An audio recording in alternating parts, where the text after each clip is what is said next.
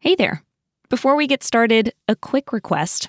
On an upcoming episode of In Conversation, we're going to be talking about why air travel is so bad right now. And we want to hear from you about nightmare air travel from the past few months.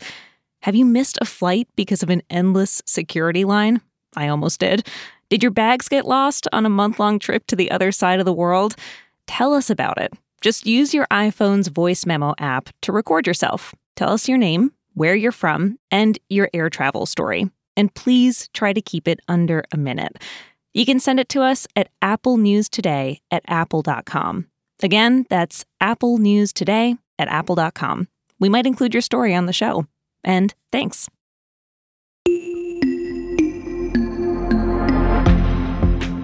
Good morning. It's Thursday, July 14th. I'm Shamita Basu. This is Apple News Today. Each morning, hear about some of the most fascinating stories in the news and how the world's best journalists are covering them. In September of 2019, Nicole Schubert found her 17-year-old son's journal on a cluttered shelf in their dining room. She started reading it, and she was just shocked.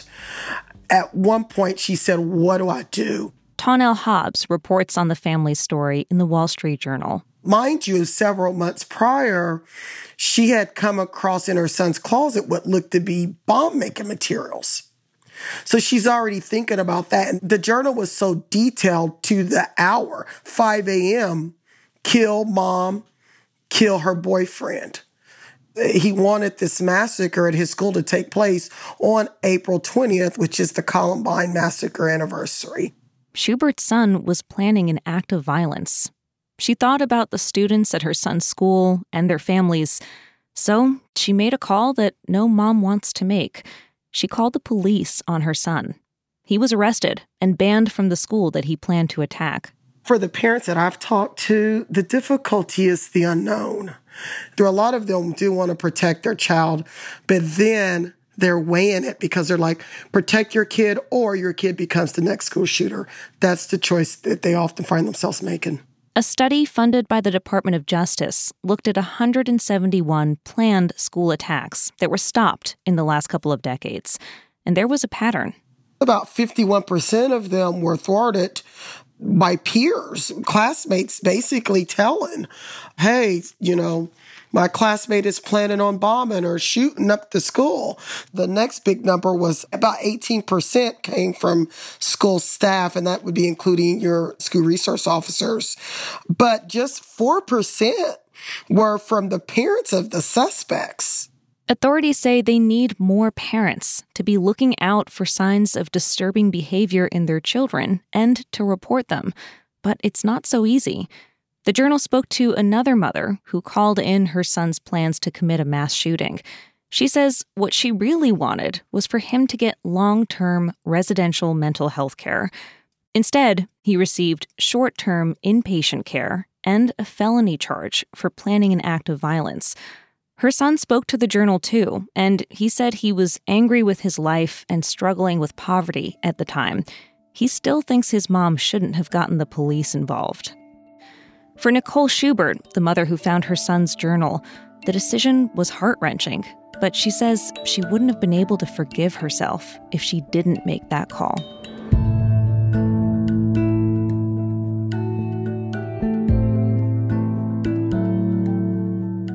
For the first time ever, Gen Zers are running for Congress. This is the first year that some of them turn 25 years old, which makes them eligible to serve. NPR spoke to Maxwell Alejandro Frost, who's running as a Democrat in Florida. Our generation has been born into a lot of trauma and a lot of civil unrest. And I think because of that, our generation naturally thinks about things in a bit of a different way. Frost is a gun violence survivor who says that school shootings and racist violence are motivating people his age to get involved in politics. Like several Gen Z candidates, he comes from the more progressive side of the Democratic Party. He's eager to pass a Green New Deal and cancel student debt. But they don't all lean progressive. There are Gen Z Republicans running as well. One of them is Caroline Levitt, a conservative who's hoping to flip a New Hampshire House seat. Levitt told NPR that her generation should have a voice in national politics. There's a very one-sided culture that we live in. How do we break through that mold? It's by electing young people to office that can resonate with these voters, have a platform at the national stage that can show them ideas, policies, values that they're not hearing elsewhere at all. If any of these young candidates win, they'll stand out on Capitol Hill. The average age of a member in the GOP leadership is 55. On the Democratic side, it's 71.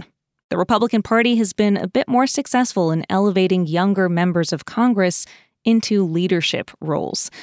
As a pollster explains to NPR, many millennials who were elected to Congress during the Obama years talked about compromise and working across the aisle. She says Gen Zers are not about that. Instead, they want to disrupt the existing system and fight to get exactly what they believe is right.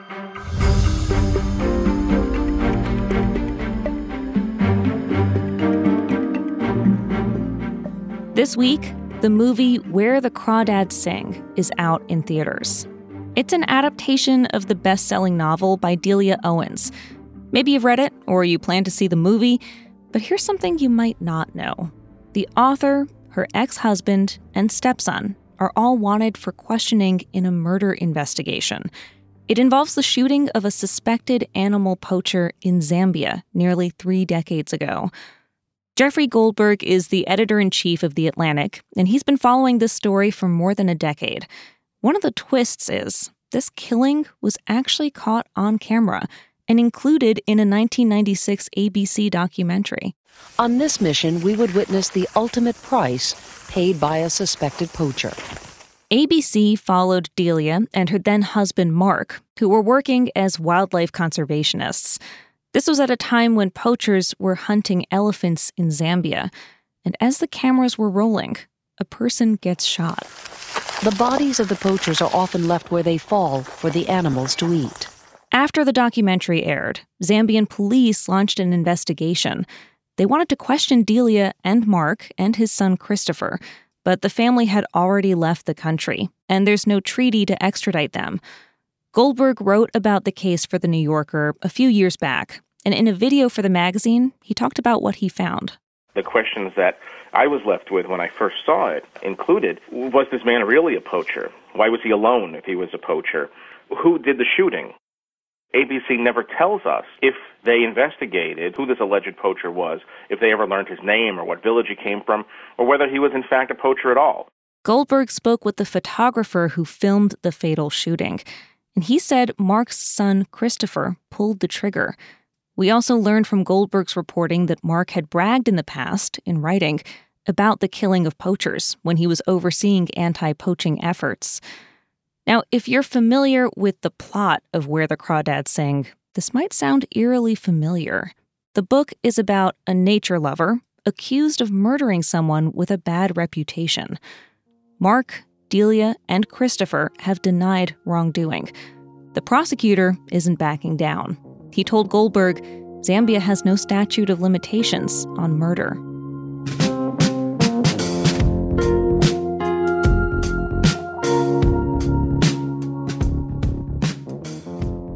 Heated seats in the car.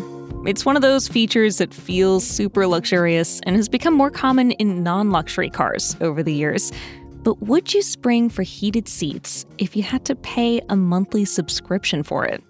It might sound far-fetched, but The Verge looks into how some automakers are now exploring subscription models for different features. It's a way for them to keep making money on customers long after they drive off the lot. Now, the most recent news is that BMW is charging a monthly subscription fee to turn on heated seats in a few places overseas. It'll cost about $18 a month. It's also offering drivers what it calls the Iconic Sounds Sport Package. That means that you can pay a one-time fee of $117 to get that classic vroom vroom engine sound playing inside your car for anyone who wants to feel really cool and sporty. Is it worth it? I don't know. You tell me. The transport editor at The Verge is not sold on all of this. In fact, he calls it a nightmare. And it would be a huge change in how cars are priced. Some subscription efforts have failed in the past. One industry watcher is skeptical that drivers are going to buy in when the average car price now tops $48,000, the highest in history. You can find all these stories and more in the Apple News app. And when you're in the app, keep listening to hear narrated articles from our News Plus partners. I'll talk with you again tomorrow.